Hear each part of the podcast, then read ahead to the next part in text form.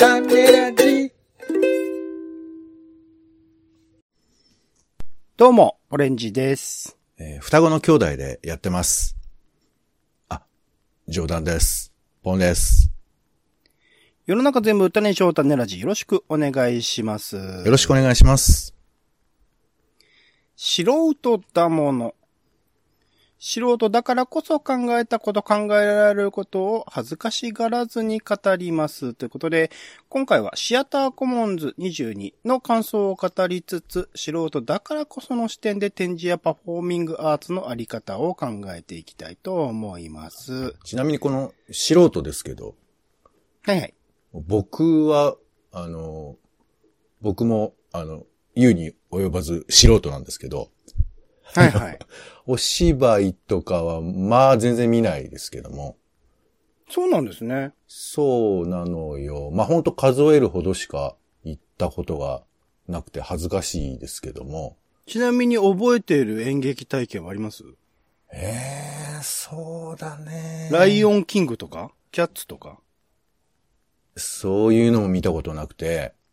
シェイクスピアものとか？子供の。いや、だから本当にあの、子供人形劇ブーフーみたいな、なんかそういう、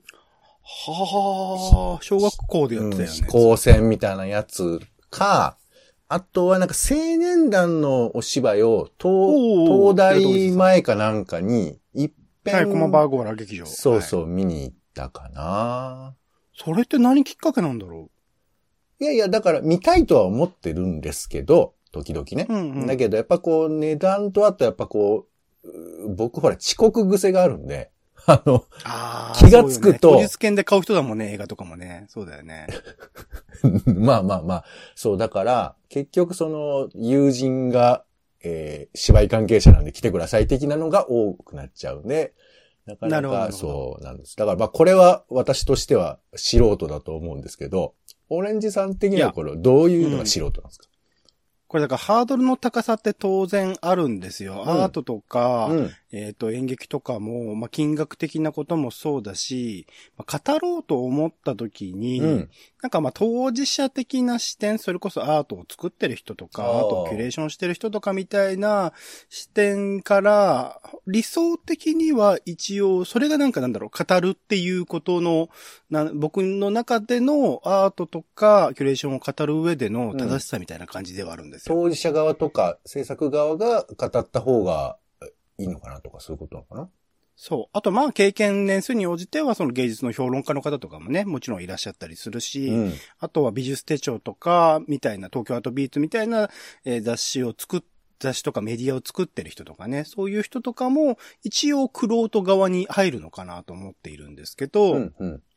そこからまあ外れる人っていうか、まあ大体の人はそうであるっていうところですね。ただ、アートとかについては、まあ僕の中ではそういう考え方ではいるんだけれども、幅広い人に一応開かれてはいるものだから、うん。なんか、うーん、一応その、それぞれいろんな人の視点が、あの、語られていいんだけど、生実家僕は一応編集をやっている人間だったりするので、そこら辺のバランス感覚として、この素人だものというある種の言い訳みたいなものを用意した上で 語っていきたいっていうのはこの子なんですよね。なるほどね。わかりました。まあ、えっ、と、まあ、素人の方中でも割と詳しい方だとは思いますけど、そういう、まあ、割とこうゼロの地点で何か見えてきたものって話ですな。そうです。このレイヤーがね、結構難しいんですよね。そのアートとか、えっ、と演劇みたいなものを受容している人のレイヤー。うん。で、僕、あの、それこそ作品を見た後とか、一応の感想を僕はツイートしたりとか、他の人の感想をツイート見たりするんですけど、うん。やっぱり一回感想を発した後に他の人のツイート見ると僕自身は恥ずかしくはなってしまうんですよ、やっぱり。うわあ全然こういうとこ見れてなかったなとか、こういう見方が前提となっている作品だったんだな、みたいなものっていうのが、なんていうんだろう、アート作品における、その昔からのアートの、なんか、えっと、このモチーフを使っている時はこういう意味であるみたいなのあるじゃないですか。キリスト教的な。ほうほうあのー切り口におけるそのテーマ性を、実は作品の中に盛り込んでるんだけど、表面的に何も知らずに見たらそれはわからないみたいなのはあると思うんですけど、それを、だからい、いろんな演劇を見てたりとか、演劇の歴史を、ああの、勉強されてたりとか、芸術史とか見てたりすると、そこら辺を知ってるとか、あとはここで使われる曲は実はこういう意味があるみたいな、それは歌詞を遡れば、本当にもういろんなものを多分作り手の方は、あの、入れ込んでいるところではあるので、そこら辺のね、あの、そこら辺は読み取れないよ。だって素人だものっていう感じでいきたいなと思っております。オレンジさんの思ったこと、考えたこと、恥がら、恥ずかしがらずに語ろうよ。そう。この5分でその言い訳を今してきたっていうところなんですけれども、はい、でですね、これはなかなかシアターコモンズっていうのが僕はめちゃくちゃ毎年面白い、毎年やってるんですね。えっと、港区のエリアかな。もともとは違う場所だったかもしれないけど、最近はずっと港区にある、えー、エリア、えっと、リーブラホールっていう田町駅のすぐ左にある、えー、左って難しいな。芝浦口から出て左側の方に行くとある、えー、まあ、あの、港区の、おまあ、区、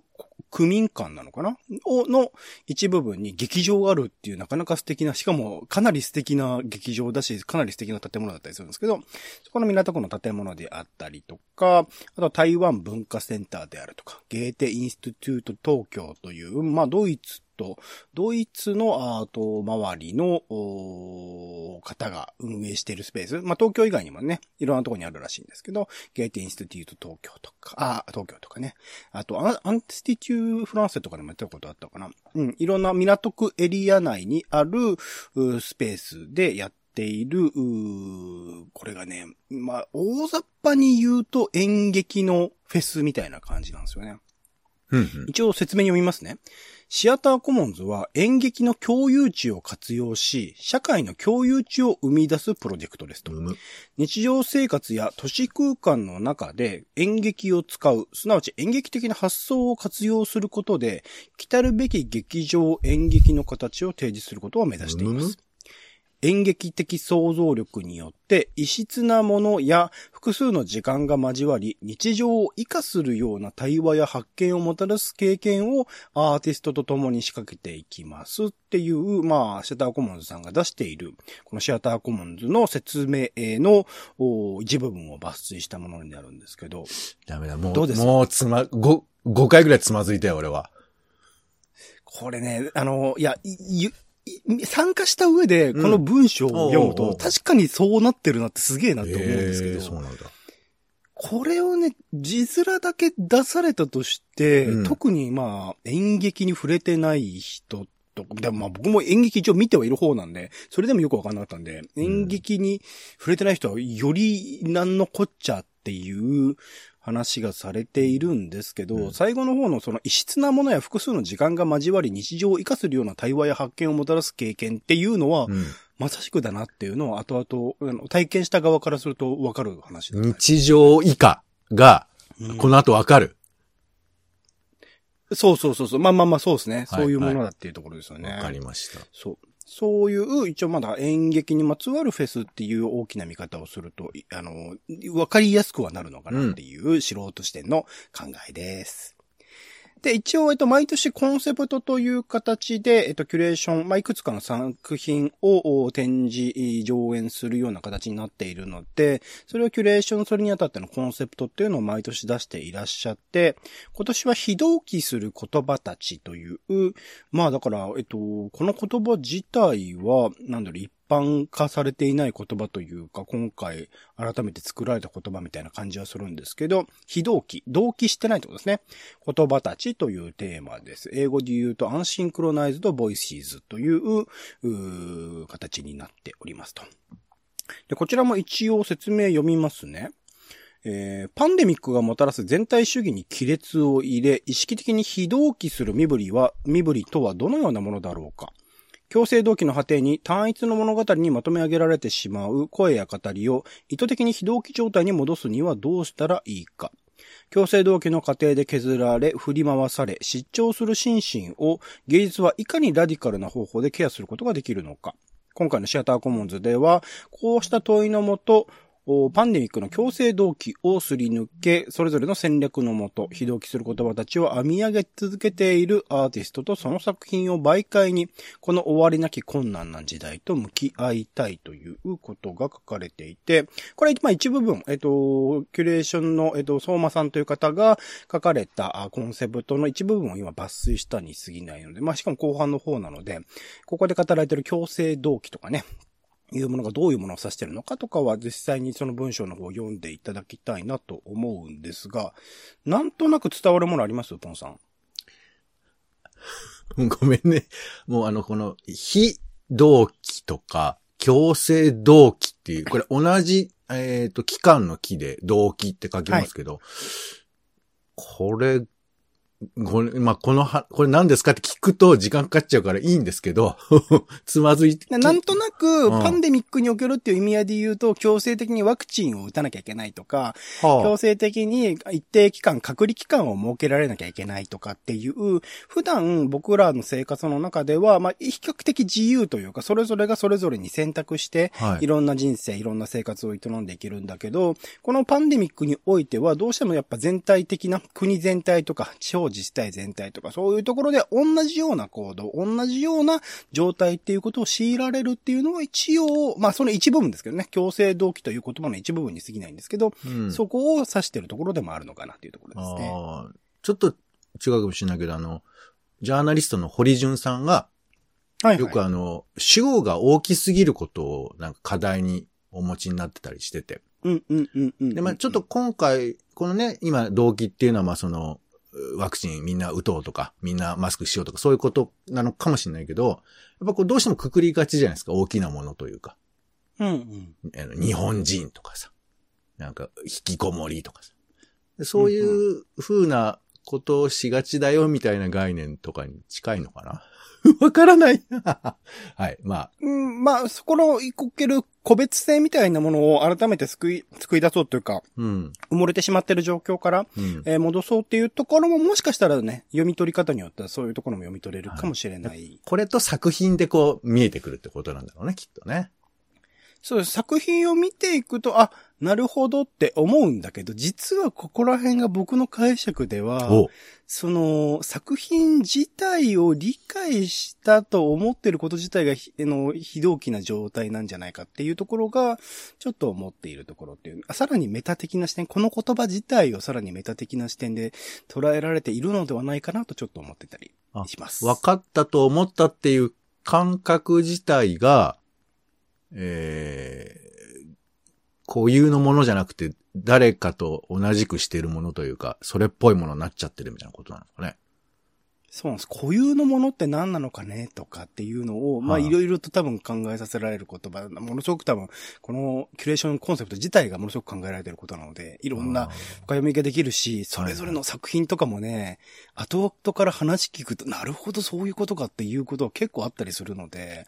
そこら辺はやっぱりアーティストの方々ってめちゃくちゃすごいっていうか、うん、これぐらいのものを、まあ、あらゆる作品において、まあ、込めているのが前提となってきてるんだろうなってことも。えっと、今回一応その、えっと、アーティストさんの展示と合わせて、えっと、フォーラムという形でその後スピーチ、えーというか何人かの方が、あの、実際に展示されているアーティストの方が、えっと、登壇されてトークとかもされてたりするんですけど、まあ、その内容は今回触れないですけど、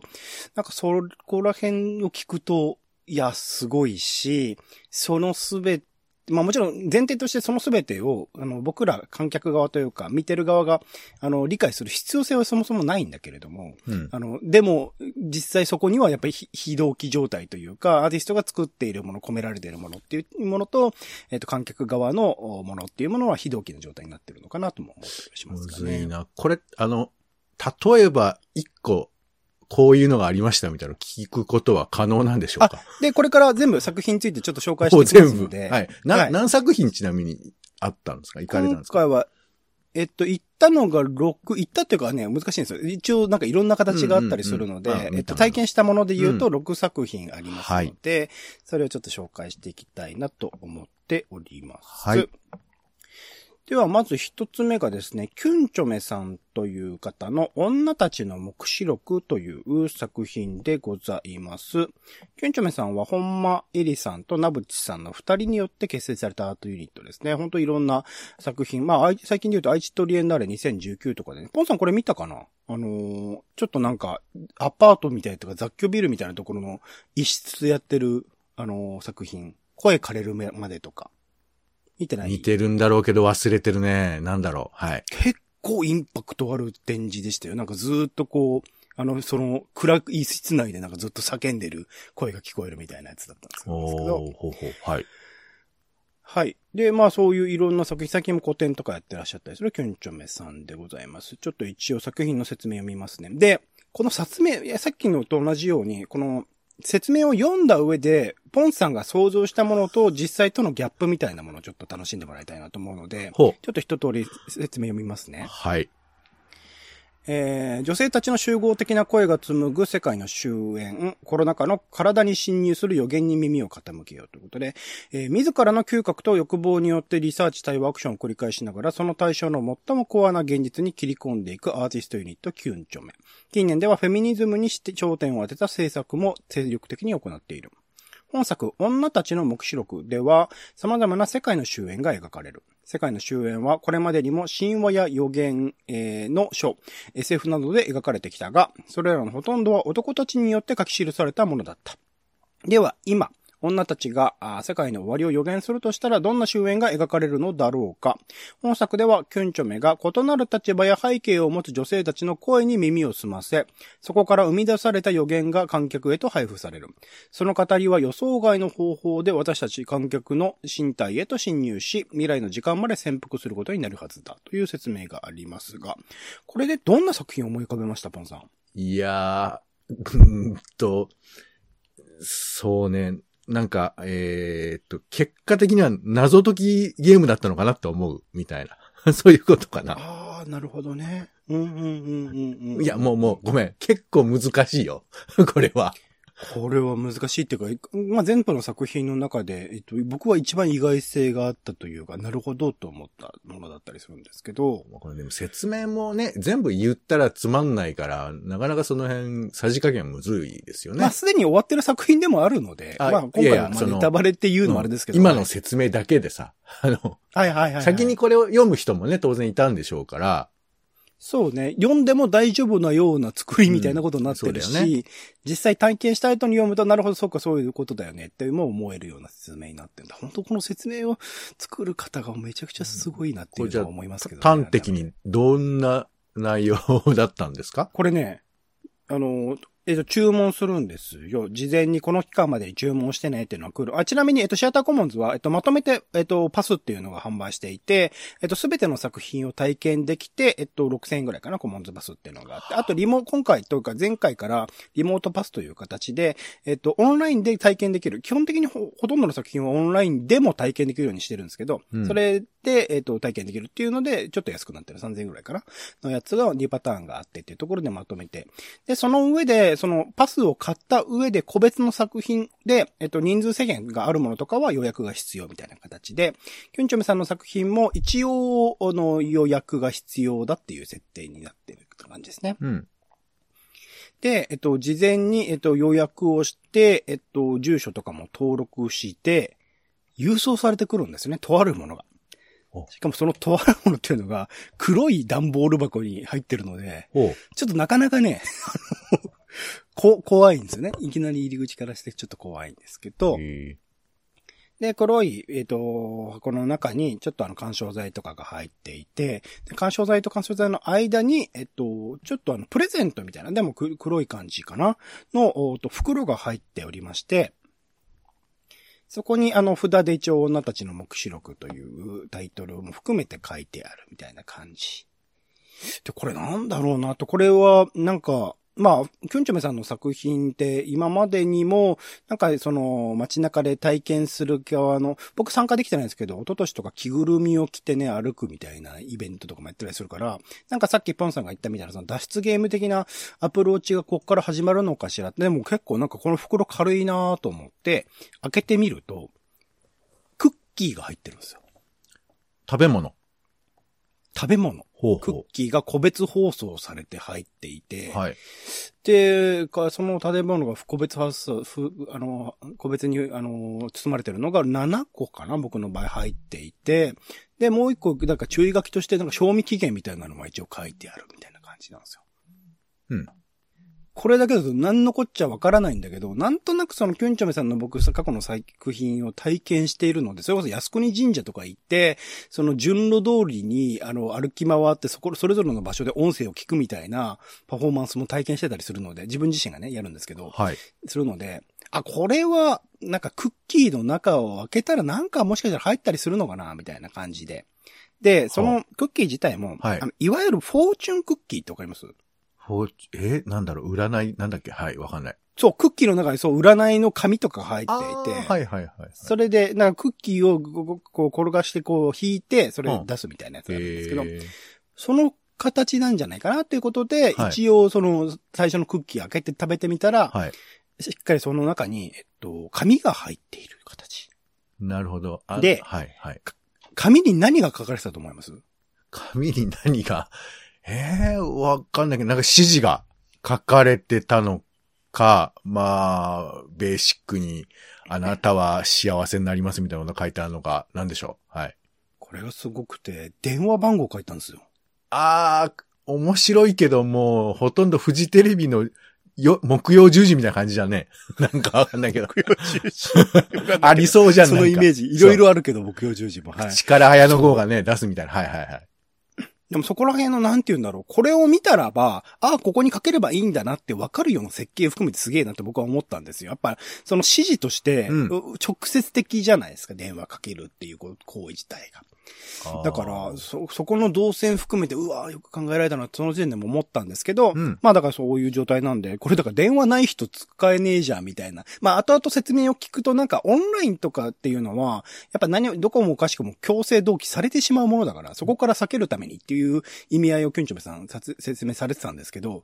でも、まあ電話なんですよ。まあでも電話か、まあ、なんだかんだ家電とかもあるし、いざとなったらまあ公衆電話とかもあるよね、みたいなことなのかなと思うんですけど、まあ僕普通に携帯の電話の契約をしていたので、電話をかけてみると、おーすごい、勇気ある。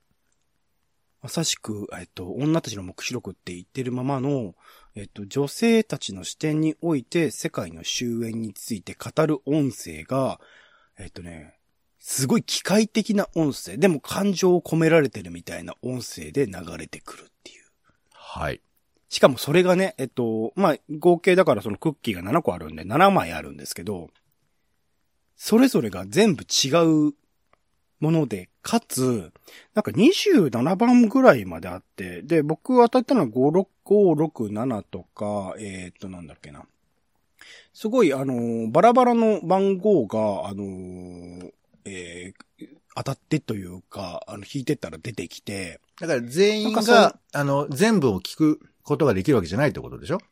そうなんです。そこら辺のなんか非同期さっていうのもまさしく、あの、組み込まれてるんだなっていう。僕5、6、7、17、8、23、4っていう順番にやってったんですけど、はい網羅したいのねだから30、30番以上はあるのかなって。それがだからランダムなのか、意図的に仕組まれてなのか、うん。一応そのいろんな人にうん。行き渡っているような状況でっていうところで、うん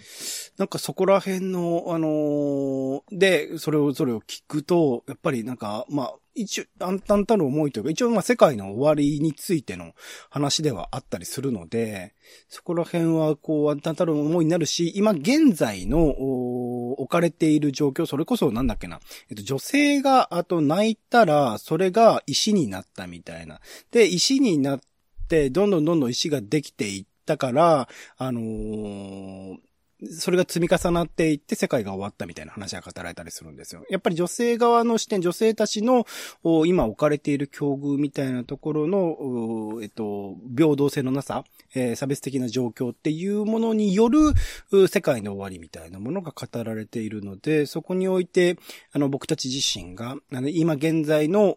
世界を見て、未来のために考えなきゃいけないことみたいなものも一応その作品の中には込められているようなところだったりするので、うん。そこに、えっ、と、やっぱり考えさせられる余地はあるし、すごく、ま、ララディカルっていう言い方はさっきキューレーションでもされてましたけど、なんかラディカルに、あの、結構、論理的な飛躍をさせているところも含めて、なんか僕はその話を聞いてて面白いなと思ったところもあるし、やっぱりいろいろ考えなきゃいけないこともあるなって思わされるような作品でもありましたね。うん。そういう、まあ、フォーマットとしてはそういう作品なんだけど、やっぱそこの裏側に込められてるものは、まあ、トークでは語られてたんですけど、すごい、一例を出すと、えっと、フォーチュンクッキーっていうのは、うん。実は、あれ、どこで生まれたと思います？フォーチュンクッキーって。ええなんか、なんとなくだけど、ドイツの、ドイツのなんだろう。えー、魔女狩りの時代に、とか、わかんない。どうなんですか？あれって、まあ、多くの人は中華料理とか食べてると最後の方に出てきたりするっていうか、中国のなんかお祝い事の時に、えっと、食べられたりするので、中国って思う人が多いんですけどお、実はあれもともとは日本なんですって。ええそうなんだ。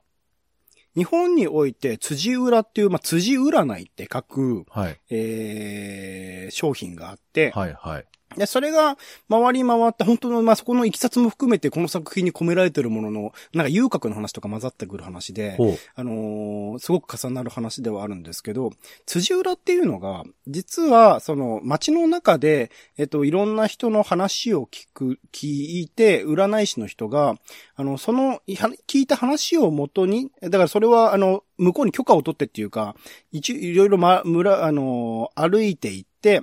で、その中で聞こえてきたことをもとになんか占いをするみたいなことが行われていたらしくて、で、うんその、聞いた内容をもとに、そのフォーチュンクッキー的なものを仕込んで、それをお客さんに引いてもらって占うみたいなことをしてたらしいんですよ。ああ、じゃあその、じ実は聞いてたよ、みたいなそういうことなのかな？そう、そこがだから重なることもあればみたいな、まあいろいろなことを多分辻裏の中で行われてたんだと思うんですけど、はい。なんかそういうものがフォーチュンクッキーだったらしくって、で、今回のキョンチョムさんの作品も、いろんな人の話を聞いたんですって。あの、ファミレスとかで聞いたりとか、道端で聞いたりとか、最近で言うと一番そういう女性たちの生の声が聞こえたのは、銭湯とかサウナなんですって。おー。そういうところに実際に、まあ、実際それで参加して、キュンチョムさん自身もすごく、あの、キュンソメさん、あの、お二人とも、なんかその、えっ、と、サウナとか銭湯とか、あと脳とかね、なんかハマったっていう話もされてましたけど、そういうところだからこそ出てくる言葉をいろいろとヒアリングした上で、その、あの、一つ一つ電話すると聞こえてくる目視録みたいなものは作られているらしくって、じゃあまさにその辻占いと似たような感じなんですな。そうなんです。辻裏とその作り方のプロセスのあり方が実は重なるっていう話を聞いて、うんあーと思ったんですけど、そういうう作品で、だからまあ、ここで語られている説明と、その実際のものっていうのは全くこう想定もしなかったし、さらにその体験してうわって思った、しかも食べるっていう行為にの、その、なんて言うんだろう。距離感はあるけど、なんか肉体性として重なるというか、なんか食べるってすごい肉体的な行為じゃないですか。オンラインではできないじゃないですか、今のところ。うん。なんかその感じも、あの、家でやる演劇っていう意味合いですごく、いやーよくできてるなーみたいなことは思ったりして。演劇って言っていいのかなわかんないけど、うん、パフォーマンスとして。うーん。そういう作品っていうのを、ううんん。解説みたいなものと、あ解説みたいなものと、その実際に体験したこととのその時間的な隙間があるわけですよね。時間的な隙間。まあ僕、あの、基本的にこの作品自体は、えっと、見る前にはさ、あの、作品の解説も読んでないです。解説っていうか、あの、説明も読んでないですけどね。あで、その解説までの間の感覚っていうのは、どんな感じなんですか？今はそら、あの、説明は僕聞いて面白いんですけど、オレンジさんがその体験だけした後っていうのは、どんな感じだったのかなと思ってさ。体験だけした後の感想、一応ツイートしていあじゃ、あそれを見ればいいのかな？はい。それそれが、えっと、ちょ軽く、え最初だけ読みますけど、うん。どこか時間、時間をまとめて取れる時にと先延ばししてたけれど、これは毎日やるべきだったものかもな。えーコロナ禍ならではの家にいながら肉体性を与えられる体験、目視録を包む運という皮肉さ、えー直接語りかけてくる声っていうところで、まあ、あのー結構送られてきたのは会期の最初の方ではあったので、うんでも、なんかどっかまとめて2時間なり3時間なり必要なのかなと思ってやってたんですけど、実はこう一つずつやっていくと、1個あたり5分以内ぐらいかな、の音声がずっと続いていくので、まあすごくコンパクトにできるようなものではあったんですけど、みたいなところの話をしていますね。うん。よくだけどあれだね。まあ、キュンチョメさんを知ってるからかもしんないけど、うんその企みみたいなものに、まあ、んまあ、乗っかったというかさ、やってみたりとか、まあ、あとよくできてるなもあるだろうけど、その、なんかこう、関わっていく、藪の中に入っていく感じとかは、その時どんな風に思ったんだろうね。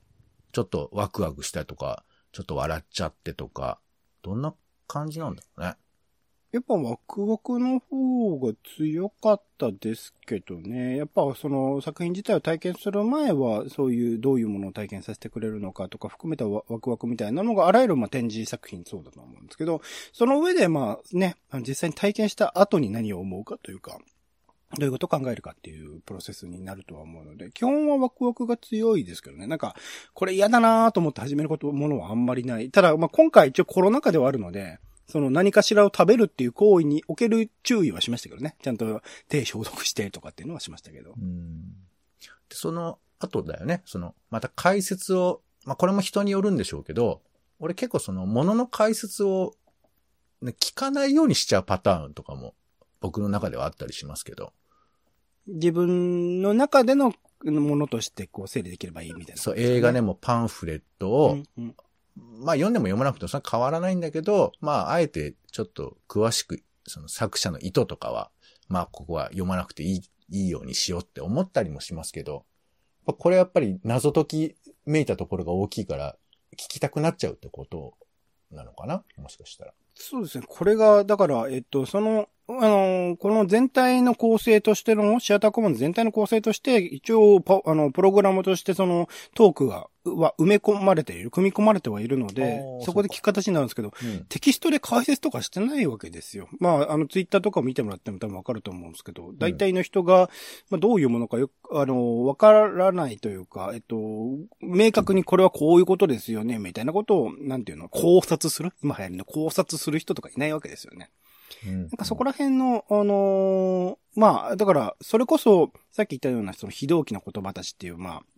えっと、えーキュレーションのコンセプトが掲げられてますけど、そこがなんかまあ、ど同期される必要がまあ、そもそもないけれども、なんか、あの、作り手としてはまあ、もめちゃくちゃ本当にいろんなものを、まあ、盛り込んでいますよねっていうところではあったりするので、まあうん、今回、まあ、たまたまというか、一応そのね、トーク、キュンチョメさんも含めたトークを聞く場所があったから、僕は、なんとなくその背景も知れたけど、まあ、知れないままでも、うん。まあまあ、うん、いいいのかなとは思いますけどね。ポンさんで言うその、ね、解説を聞かないままでもいいのかなと思ううん。僕はケチくさい人間だからね、なんか一通りのことを全部、なんか知った気になっていたいっていうだけではあるんですけど、なんかそれを照らし合わせた上で自分がどういうふうに感じるかっていうことを、うん。大事にしたい。なんか、見えてない点をなるべく、あの、ないようにしたいっていう感じはあるんですよね。うん、そこをね、その話もちょっとまた別でしたいぐらいですけど、へえ、いや、まあ、これ一個語るだけでも、ね、いろいろな言これ、葉がやばいっすね。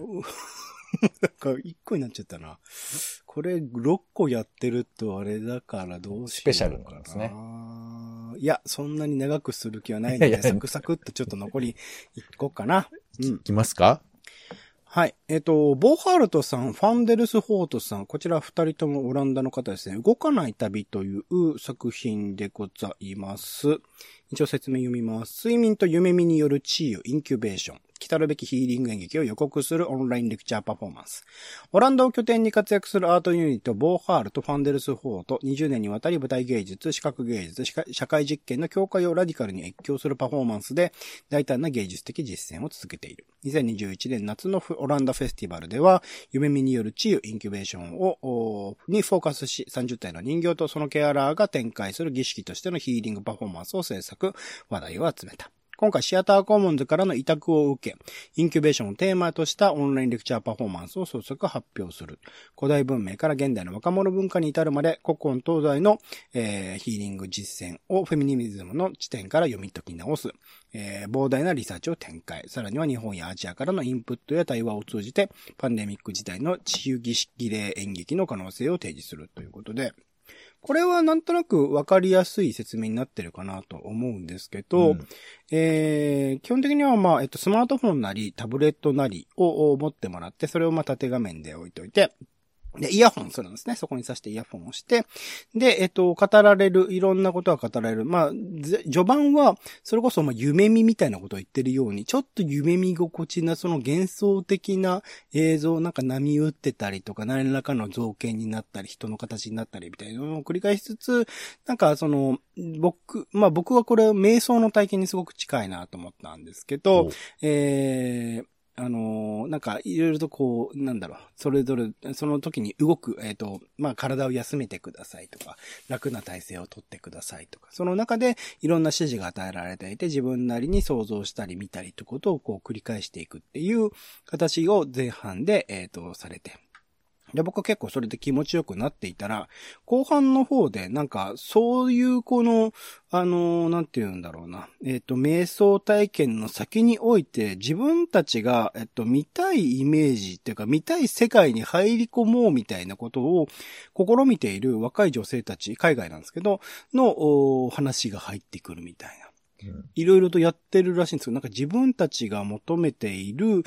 世界っていうものを、なんか教本化して、それを共有することによって、その中に入り込むみたいなことをやっていたりとか。なんかそういう、まあ、事例、それをまあ、TikTok の映像みたいなもので、まあ、いわまあ、ポップな感じというか、軽やかな感じというか、そういう風に見されられるから、なんか前半でやっている僕たちのその、僕たちのというか僕が体験した、その、なんていうの、えっと、瞑想して、なんかどっかの、あの、精神世界に入り込むみたいな体験自体が、なんか俯瞰から見た時になんかちょっと馬鹿にされてるみたいな見え方もしたんですけど、それはなんか、どちらかというと僕の被害者意識という、被害者妄想というか、なんか、なんて言うんだろう。もっとなんか多分フラットな視点で、こういうものっていうものがどういうものなのか、どういう風に世界の中でそういう動きが今起きているのかみたいなことを、こう全体として俯瞰させられるような作品だったのかなと僕は今は思っていたりする。もう歴史的に人間っていうものは、その、あのまあ、癒しとか夢見とかっていうところに、いろいろと試行錯誤を繰り返してきて、まあ今の時代、またまあパンデミックの時代になってるので、より個別性が高い。それこそ、あの僕がその時体験したスマートフォンとか、えー、タブレットとかを介してやるよみたいな、その個別の、あのー癒しの儀式っていうものは行われてきてるけど、歴史を辿ってみるといろんなことを本当試してきたよねっていうところが、一応こう見られるような作品になってるのかな、みたいなところの解釈になったんですよね。うん。お家でそれ一人なんだもんね。そうそうそうそう。で、僕、あのーまあ、指示はされてないけど、なんか楽な状態って言われたんで、あの、部屋を暗くして、えー、横たわりながら、あの、体験した。あの、片隅にこう、スマホを置いてみたいな感じで、うん。やってみたんですけどね。まあ、それはそれで、なんて言うんだろう。その指示の通りに。まあ、本来は、えっと、まあ、実際作品としてもさっきオランダフェスティバルの話を説明で書いてましたけど、実際にあの、でっかい空間にベッドを置いて、そこに、えっ、と、参加者の方横たわってもらってパフォーマンスもしたらしいので、まあ、そこを、まあ、オンライン上、まあ、人が今集まれない状況なので、個別にやっていこうっていうところのパフォーマンスの実例というか、やってみた実例ではあるのかなっていうところではありますけどねなんか。瞑想っぽいじゃあ音楽とかもかかってたのかなもしかして。そう、お音楽もね、な独特なんですよ。な、なんて言ったら形容していいかわからないし、うん右左とか前後ろとか、ばまあバイノーラルってあるじゃないですか。うん多分あれの機能を使っていろんなところから音が聞こえてくるので、なんか不思議な、こう、世界に入り込んだ感じっていうものを体験させてくれるような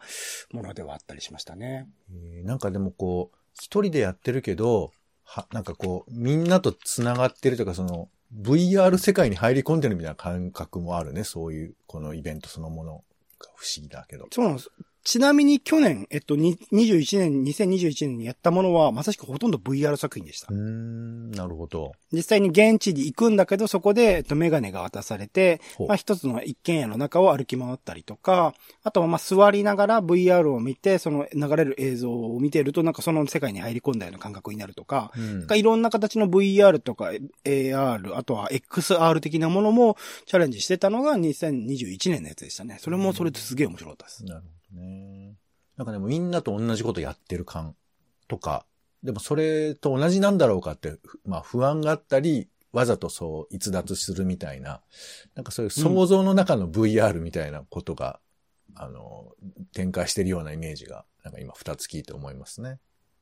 そうなんですよね。そこら辺、だから、これはだから両方とも自宅にいながら、あと、えっと、もう一個、す、シュウツェユーさんっていう台湾のアーティストの方の作品、彼これのことっていうのは一応まあ映像作品なので、えー、オンラインで体験できるものだったりする。オンラインでも見れる。僕実際にまあ、あのーなんだか、台湾の、えっと、文化センターのところで、えっと、上映をやってたので、それを見に行って、それはそれで、まあ、それで見たからこその、まあ、これも説明するともう時間足りないので、もうあれなんですけど、まあ、あの、実際に見えてる映像っていうものが、本物のように一見見えるんだけど、本物じゃないみたいなものなんですよ。VR で作った動物とかが、あの、映像の中に登場したりするの、VR で作ったって違うか。えっと、えーいろいろ 3D スキャンされた、はいはい実物を 3D スキャンされたものが、えっと、作品の現実の世界に投影されてたりするっていう映像作品なので、そこら辺の、あの、す違いを見るにあたっても、あの、スマートフォンとかで見なくてよかったなっていうか、あの、大きい画面でね。そこの、はい、大きい画面で見れてよかったなっていうものもありますし、一方で現実の世界っていうかリアルの場でやってたのが演劇作品で市原さと子さんの、えー妖精の問題デラックス。これはまさしく演劇作品でした。っていうのと、えー、モリラ、モリラ・アルカディリーさんとラエード・ヤシンさん。こちら、クウェート、レバノン、ドイツ。まあ、アアーティストの方々の、えっと、釣り狂いという作品ですね。こちらが、えっと、リアルな場所でやった、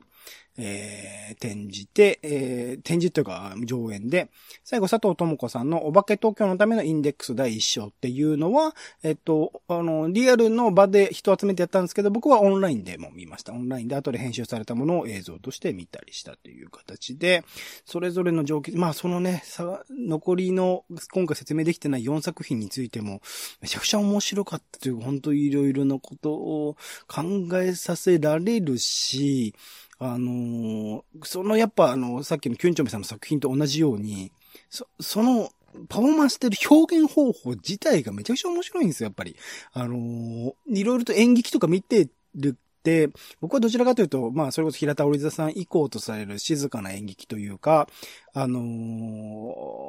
ーなんか、日常の一部を切り取ったような、でもそこで行われていることは非日常みたいな作品が好きなんですけど、なんか、そういうものっていうよりなんか表現自体が、あのーちょっと、例えば、釣り狂いっていう作品は、機械に首がこう吊るされてるあの、ある中年男性なのかな？あと猫と、えっ、と、おそらく女性。で、女性はもしかしたら、あのー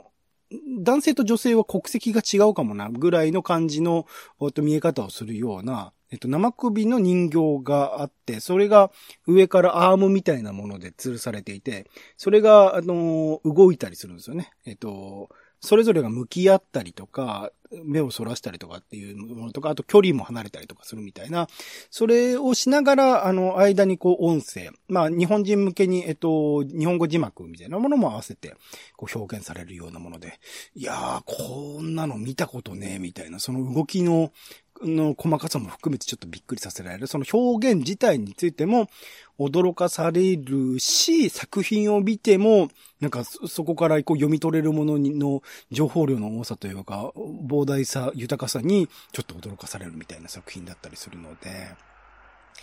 そう、そういう作品を毎回6000円という、まあ、あの、なんだろ、演劇とか展示とかに普段触れてない人にとっては高いと思うかもしれないけど、少なくともまあこの6パフォーマンスについては、まあ、ほぼほぼの人が体験できるようなもので考えると、めちゃくちゃ安いっていうか、まあ演劇作品1個見たらね、5000とか6000とか普通にかかっちゃうものもあったりするので、かつ、今回市原さんの舞台とか結構ステージ自体も凝ってらっしゃったりするので、これはこの値段でと思うとちょっと、まあコスパのこと言うのはあれですけど、ちょっと驚きの価格帯でもあるのかなって思うところでもあるっていう感じで、ちょっと収集つかなくなっておりますが、一応こんな感じ、まあ、あの、説明読んでいただいてね、あの、感想を上げてる人もいるし、僕自身も、あの、感想ツイートしてたりするので、気になる人はね、そこら辺を照らし合わせながらちょっと見てもらうといいのかしらと思っているところなんですが、うん。はい。今回、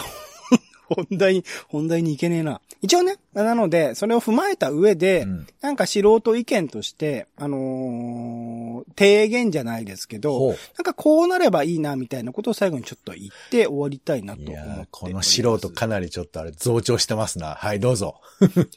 ということで、展示やパフォーマンスアーツのあり方に物申すというところどう すんですか？はいはい。はい素人ですからね。はい。素人で物申させていただきます。一つ目が、まあ、固定、今回のようなね、固定観念や、あ体感を揺らがせるような作品を日本でもっと作ってほしいということで、これは、シアターコモンズさんというよりは、シアターコモンズさんが作られているような作品っていうものを日常生活の中で普段見ている展示とかの中で体験することっていうのがほとんどないと言っていいというか、いくつか最近もその、えっ、と、いろんな人のキュレーションした展示とか行きましたけど、なんかその場所でちょっと見て、ふんふんふんふんって思って終わりみたいなものが多かったりするから、もっとなんか、うん、あまあ、言ってる時間をかけりゃいいって話ではないんだけれども、そこを、あの、深掘りさせる余地であるとか、あの、思考、まあ、演劇っていうフォーマットとかね、パフォーマンスっていうフォーマットならではのことなのかもしれないけど、そこら辺をちょっと意識して、あの、作ってもらえると、アートを楽しんでいる人間としては嬉しいなと思っていたりします。えー、二つ目、えっ、ー、と、作り手割引など、作り手が見やすい環境を作ってくれればいいんじゃないかなと思いました。あの、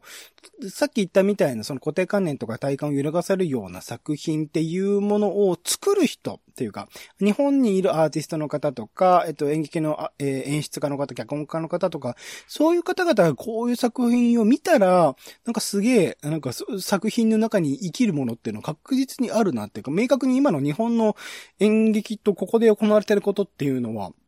ほとんど違うなと思うところが多かったりするので、そこら辺なんかね、なかなか作り手の方々もお金がないっていう状況は今コロナ禍で特にあったりするので、そこら辺が見やすいような関係、もしかしたらもうすでにね、裏側でシアターコムンさんについてはやってらっしゃるのかもしれないけど、そういうものがされるといいのかなとも思いましたね。まあ演劇ってね、内輪でその互いのチケットを買い合って支え合うみたいなことよく揶揄されたりはしますけれども、なんか、こういう公的な、まあ公ではないんだけどね、実際には。まあ、公も関わってやってるようなものは、なんかそういうものをして、逆にこう、僕ら6000円とか払ってますもっとなんか8000とか9000とか値段も上げてもいいんじゃないかなぐらいのことは思ったりする。作り手の方にもっとなんか見やすいような環境があればいいなっていうところも思ったりしましたし、あとは、映像のアーカイブなどをして、なんか初めての人が参加しやすい環境を作ってくれるといいかなと思いました。あの、映像は、あの、今回多くの作品オンラインでも配信していて、えっと、アーカイブで今3月30、まあ、一応期間的にはシアターコモンズも先週、てか、収録日の先週2月27までかなで終わってはいるんですけど、一応そのチケットを買った人は3月31日までそれぞれの作品を見られるっていう状況にはなっているんですが、なんか、やっぱりこう、説明を聞いたりとか読んだりとかしても、その内容は想像しにくいし、その自分が参化しようとしているものに対して6000の価値はあるのかしら？ってどうしてもやっぱ思ってしまうというか、より今の若い人たちはそういう面白いと思っているものを見に行くっていう傾向、映画とかでも強くなってきているので、そこら辺の人たちがなんか、うん、とっかかりになる。もちろんなんかそのものだけで分かった気持ち、気になって欲しくはないんだけれども、一つのその参加するとっかかりになるような映像とかもね、YouTube とかで、まあ一部分でもいいので流すと、す げえことやってんなってことは、あの、感じられるものがある人は多いとは思うので、そこら辺なんかアーカイブとかをちょっと考えてもらえると、あの、どんどんどんどんこれのシアターコモンズ自体に、あの、触れる人が多くなる。それの、見る人が増えることが別に素晴らしいとは思ってないんだけれども、なんか触れる人が、触れたい人が触れられる環境みたいなものを作れると、なんかより良いのかな、みたいなものも思ってちなみに、オレンジさんが初めてこのシアターコモンズに触れるときは、その、なんかウェブサイトとかを見たのか、知り合いから紹介されたのか、どんなきっかけだったんですか？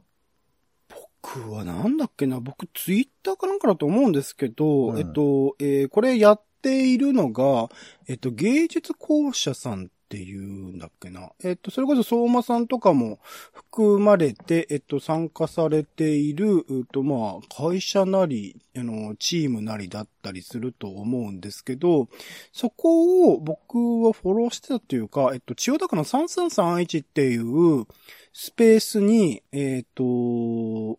なんか、あの、一室あったんですよね。確か芸術校舎さんかなが関わってたのかもしれないですけど、そこでなんか展示を行われていて、うん、そこでもしかしたら見たのが最初だったかもしれないです。それ以降、結構あの芸術校舎さんってあの、スクールとかやってたんですよ。芸術に関するスクールとかを頻繁にやってらっしゃったりするので、それに実際僕も一部関わって、それこそ相馬さんが、えっと、先生でいろんな、今回の市原さんとか、あの、講師の方にお招きしての、えっと、スクールとかにも参加したいってことあるんですけど、うんなんかそういう流れで、とっかかりを多分ツイッターかなんかでその、三三三一の展示を知った、もしくは、えっと、三三三一に行った時にその展示があるっていうことを知って行ったっていうことは多分最初だったとは思います。うーん。なるほどね。まあでもあれだよね。多分ね、うんポンさんも触れてると思いますよ、芸術校舎。あの、検索していただくとわかりますけど、いろんな、あの、ことやってるので、どこかしらで接点はある気はします。まあ接点が複数生まれてくればってことと、まあご縁があるとね、なんか行きたくもなるし、あとまあ一遍行って面白かったってことが継続してる大きいところなんでしょうね。オレンさんとしてはね。そうですね。あと、まあ僕、まあ今回その芸術コースを知らなくて、シアターコモンド知らなくても、おそらくキュンチョメさんの新作が見られるっていうところで、多分ツイッターとかで流れてきただろうな。あと、市原さと子さんの新作だっていうので、ステージナタリーとかの、多分ツイートで流れてきただろうなってことは思ったりはします。俺は全然知らないですけどね。はい。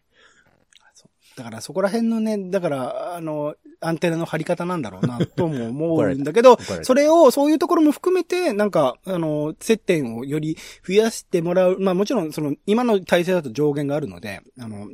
人数限られてくるっていうのは仕方がないってことなんですけど、もっとなんか、いろんな人触れたら面白いだろうなと思ったりする。はいあとはさっきもまあ、ポンさんの話も出ましたけれども、去年やってたね、VR とか、えっと、技術の積極的な活用がされていくといいなと思いました。今回一応その作品自体については、まあ、既存のというか、新しい技術と、まあ、まあもちろん映像作品を作るにあたってそういうものが含まれてるんだろうなとは思うんですけど、そういうあの、なかなかその僕たち自身が体感する新しい技術みたいなのがなかったりするので、そこら辺をまあ、あの、まあ、もちろん作品としてのね、テーマとか、やりたいことありきではあるんですけど、なんかもっと、えーの、ぎ最新技術みたいなものを使ったものを体現させてくれると面白いなと思ったりしたので、そこら辺も期待したいし、シアターコモンズのみならず、なんか VR 作品、とある場所に行って VR で何らかのアート作品を体感するみたいなものは、どんどんどんどん増えていくと、さらに面白くなるなと思っていたりしますし、最後に、まあ、今回このシアターコモンズについては、毎年、まあ、港区のいろんな場所でやってるんですけど、これ、まあ、いずれね、コロナ禍落ち着いたら、海外のアーティストの方も来日してくださる、まあ、おととしとかその形で演劇とかも上演してくれたりしてたので、あのーそういう、せっかく日本に来てくださってるんだったら、なんか、全国ツアーみたいな形で、日本全国でこういう展示の、あの、まとまりみたいなものをやってくださると、さっき言ったみたいな、その、さらに、その体感する人、体験できる人ってのは増えるのかなと思うので、ぜひ、いずれ、本当素晴らしい、毎年興奮させられるし、毎年感動させられるし、毎年考えさせられる、えー、展示の枠組みではあるので、どんどんどんどんこう、広まってくれるといいな。もちろんね、予算の都合とかいろいろ大変なことはあると思うんですけど、素人視点でね、あの、そういうことがあったらいいんじゃないかなと、ちょっと思ったというところが、えー、提言といいますか、素人ならではの、意見でございました。なるほどね。はいあのーというところでまあまあまあ、うんでも、素人とは言いつつも、なんかあれだね、こう、えー、と、演劇とかだとあの、制作っていう立場があるじゃないですか。うん、うんうん。あの、も、表に出る側ではなくて、その舞台裏を支えたり、まあチケットをどう売っていこうかとか、えー、どっかとね、補助金取るのにどうしようかみたいな、そういう制作っていう立場はありますけど、なんかそういう人たちに考えてほしいとか、そういう人たちだったらこう考えるかな、みたいな感じの5つの提言にも、ね。逆にその制作作だったらば、そんなの当たり前だ何言ってんだよって僕の意見なんか思われてしまうかもしれないけど、やっぱ多分そ、そこら辺を素人はそう考えてるんだよっていうことを、なんか伝えることにも意味があるのかなとは思ったりはするんですよね。はい、まあまあ。あの、暗黙のうちにこう、除外してる意見みたいなものは制作サイドもしかしたらあるかもしれないので、うんそこをなんかね、ちょっとでも保管するというか思い出してもらって、素人はこんなこと考えるんだよ、みたいなことを思い出してもらえることは、もしかしたら何かしら意味もあることなのかもしれないな。皆さん、あの、オレンジさんはプロ素人ですからね。油断しないでください。違います、違う違う違う違う。好きなね、演劇とか好きな人ではあるので、そこら辺も思ったというところですいません、長々となってしまいましたが、今回ですね、素人だものということで、えーシアターコモンズ22をきっかけに展示やパフォーミングアーツの相方に物申しさせていただきました。お相手はオレンジと、えー、先ほど僕はちょっと見てたって言ってたの、劇団なんですけど、劇団飛行船ですね。で、あと、劇団プーク。はい。プーク、人形劇場でおなじみの劇団プークも見たような、そんなところから演劇体験って始まるんじゃないでしょうか。どうでしょうか？ポンでした。種ラジ、また。種ラジは、ポッドキャストや Spotify などでほぼ毎日配信しています。音声で配られた内容はブログで補足を、更新情報はツイッターでお知らせしています。また、番組の感想や質問もお待ちしています。公式サイト、種ラジ .com のお便りフォームから送ってください。ツイッターなど SNS でハッシュタグ種ラジで投稿いただくのも大歓迎です。